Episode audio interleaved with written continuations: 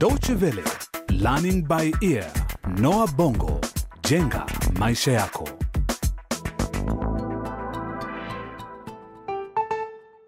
Hujambo na kwa mara nyingine tena karibu kwenye awamu nyingine ya mfululizo wa vipindi vya Learning by Ear Noah Bongo jenga maisha yako. Huu ni mchezo wa redio unaozungumzia suala la ulaji rushwa ambalo limekuwa kikwazo kwa jamii. Katika vipindi kumi vilivyoko kwenye mchezo huu kwa jina la Tembo Chumbani, tutaangazia ni kwa jinsi gani ufisadi ulivyokita mizizi barani Afrika na kuathiri maisha ya mwanadamu, japo ni tatizo linaloweza kuepukwa au kuangamizwa. Familia ya Odhiambo ni mfano mzuri miongoni mwa familia nyingi za Afrika inayohitaji pesa za matumizi, kusomesha watoto na kuishi maisha ya kiwango cha kati, licha ya kwamba inaishi katika mazingira yaliyojaa ufisadi. Wanajaribu kuishi maisha ya kawaida pasi na kujihusisha na ufisadi, lakini kwa hakika ni mtihani mkubwa kwao. Na kama mtakavyosikia katika vipindi vitakavyofuata, familia hii inakabiliwa na changamoto nyingi na vishawishi vya kutoa au kupokea rushwa kama njia ya mkato maishani. Hata hivyo, inapinga vikali njia hizi za mkato na kudumisha msimamo mkali licha ya kwamba wanaojaribu kuwahonga ni wafanyabiashara na wanasiasa mashuhuri wenye ushawishi mkubwa. Katika kipindi hiki cha kwanza kwa jina la Kazini, Shuleni na Kila Mahali, Lydia kitinda mimba katika familia ya Odhiambo ya watoto watatu anafahamu kwamba ufisadi umekithiri shuleni mwao.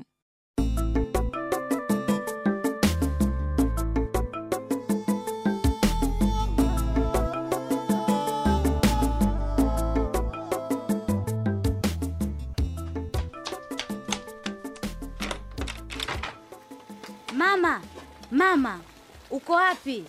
Uko ndani? Ndiyo, niko jikoni mwanangu. Vipi, kwani kuna nini? Nimeghadhibika, nimekasirika sana mama. Kwani kuna nini Lydia? Kumetokea nini?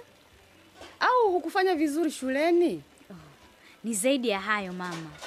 Eh, ni kweli sikufanya vizuri kama nilivyotarajia katika mtihani wangu wa mwishoni mwa mwaka, lakini naamini nilipaswa kupata alama nzuri zaidi kuliko nilizopewa na mwalimu. Lakini cha kusikitisha na kinachoniuzi zaidi ni baadhi ya wanafunzi wavivu na wajinga kabisa darasani mwetu ndio waliopata alama za juu zaidi, wanafunzi ambao hawajishughulishi na chochote katika masomo yao. Sasa ni vipi wameweza kupata alama za juu zaidi? Rushwa Rushwa? Unamaanisha nini eh, mwanangu? yote huanzia kwa wazazi. Ni jambo la kawaida, hasa miongoni mwa watu matajiri. Hawapendi kuona watoto wao wakifanya vibaya shuleni, hata kama ni wajinga na wazembe vipi. Hivyo wazazi watafanya kila hila, ikiwa ni pamoja na kuonga walimu ili wapate alama nzuri. Lakini hiyo ni tabia ya ulaji rushwa. Ndiyo maana yake mama, na kasumba hii imekuwa ikiendelea kwa miaka mingi shuleni.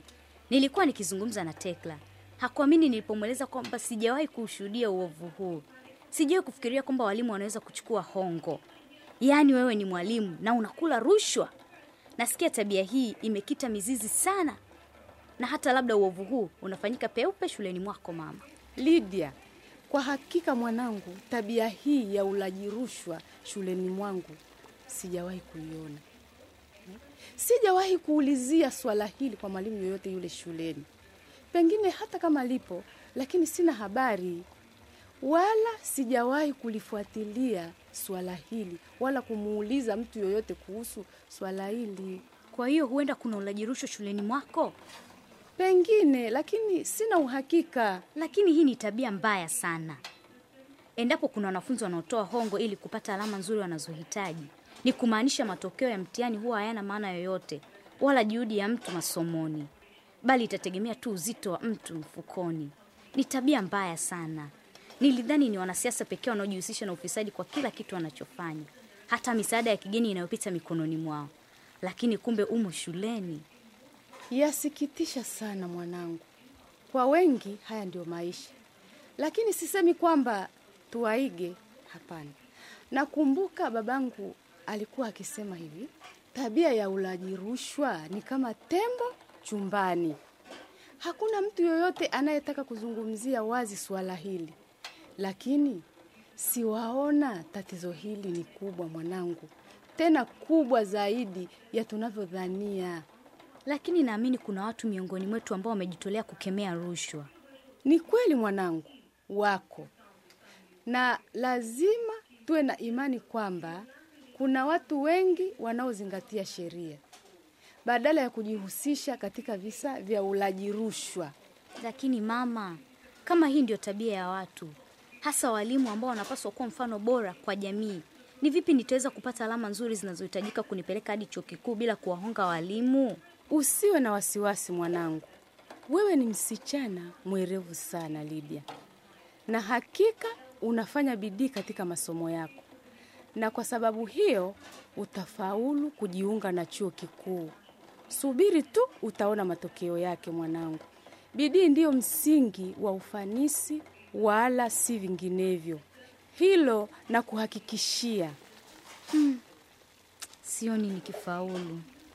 Oh, suala hili linanitatiza sana.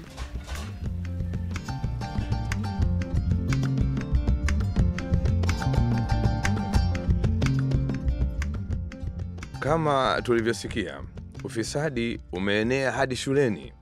Lydia anastuka kusikia hivyo na anaamua kumuuliza mwalimu wake kuhusu suala hili. Wakati huo huo, Alfayo Odhiambo, babake Lydia, amegundua ufisadi unaoendelea katika sekta ya kawi. Kampuni ya Alfayo ndiyo iliyopewa kandarasi ya kuuza vifaa vya mita za umeme katika wizara ya kawi.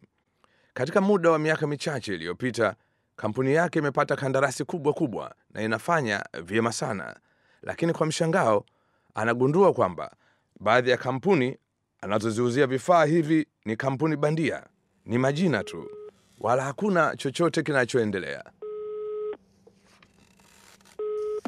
Halo Mr. Mwichuli, Halo bwana Alfayo. habari yako bwana? Nzuri tu bwana. Eh, kwa hivyo unachomaanisha bwana Michuli ni kwamba mita zote nilizowasilisha bado zinalala kwenye ghala, hazijawekwa kwenye majengo wala kutumika mahali popote, zipo tu zimelala. Ah, nadhani umenisikia vizuri. Kwani huelewi bwana Alfaya? Hii ni njama tu. Sisi tumefungua kampuni nyingi baada ya kupewa kandarasi kubwa kubwa za mamilioni ya fedha. Kampuni hizi zinapaswa kusambaza kiwango fulani cha nishati kote nchini, na tunahitaji vifaa vyako ili isionekane tunafanya ulaghai. Kwa hiyo unasema kuwa kampuni yangu pia ipo kwenye mkumbo wa kashfa hii, bwana Michuli? Haswa, bila shaka uko katika njama hii, na ukitaka kampuni yako iendelee kupata faida kubwa, unachohitajika kufanya ni kuendelea kuweka sahihi kandarasi tunazokupa bila kuuliza maswali mengi. Hebu fikiria pesa unazopata bwana Alfayo. Ah, Lakini mimi nisingependa kuhusishwa na kashfa hii. Hii ni biashara niliyoirithi kutoka kwa marehemu babangu. Kwa juhudi zake alifanya kila juhudi kuistawisha na kudumisha jina zuri, na singependa kufanya kinyume na hayo. Pia kuona jina la kampuni hii likiharibika. Mimi si fisadi, unanielewa bwana Michuli? Uh, kwa hakika sidhani kama msimamo wako unaweza kukusaidia kujitoa katika mambo haya bwana Alfayo. Upende usipende, tayari umo kwenye mtego huu, na kuna watu wenye uwezo ambao pia wamo katika mpango huu Alfayo, na wanaweza kukuweka mashakani eh? Nakupa muda wa kulifikiria jambo hili, kisha nitawasiliana nawe baadaye. Sasa nitafanya nini? Siwezi kuendelea kuwauzia bidhaa zangu, hasa baada ya kufahamu yote yanayoendelea. Nilianza kushuku mambo haya miezi sita iliyopita, na kisha nikaendelea kukubali kandarasi zao. Sasa mambo yamebadilika. Nitasema nini kwa familia yangu? Najihisi kuwa mdanganyifu.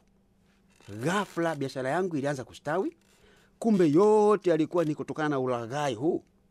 Ni sakata ambayo itaweza kuripuka muda si mrefu. Hapana, siwezi kujihusisha na mchezo huu mbaya. Nitazungumza na rafiki yangu Jeffrey aweze kunishauri zaidi. Brenda, tafadhali unaweza kumpigia simu Jeffrey wa bodi ya kupambana na ufisadi. Mwambie ningependa kuzungumza naye na tena kwa dharura sana. Sawa boss. Aswa, Jeffrey ndiye anayefaa kabisa kunishauri kuhusu suala hili. Yeye ataweza kunieleza hatari iliyopo. Mungu wangu, balaa gani hii?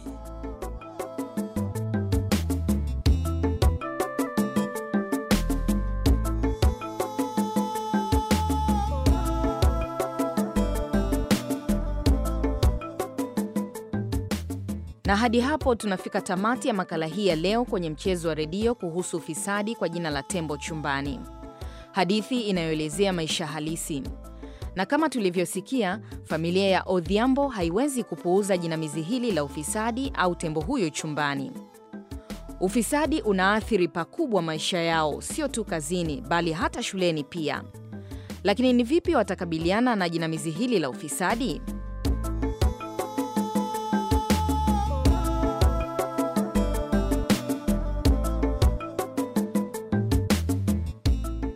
Katika makala ijayo tutasikia jinsi bodi ya kupambana na ufisadi itakavyotikiswa huku mwana wa kiume wa Odhiambo akikamatwa baada ya kupatikana akiongea na simu anapoendesha gari.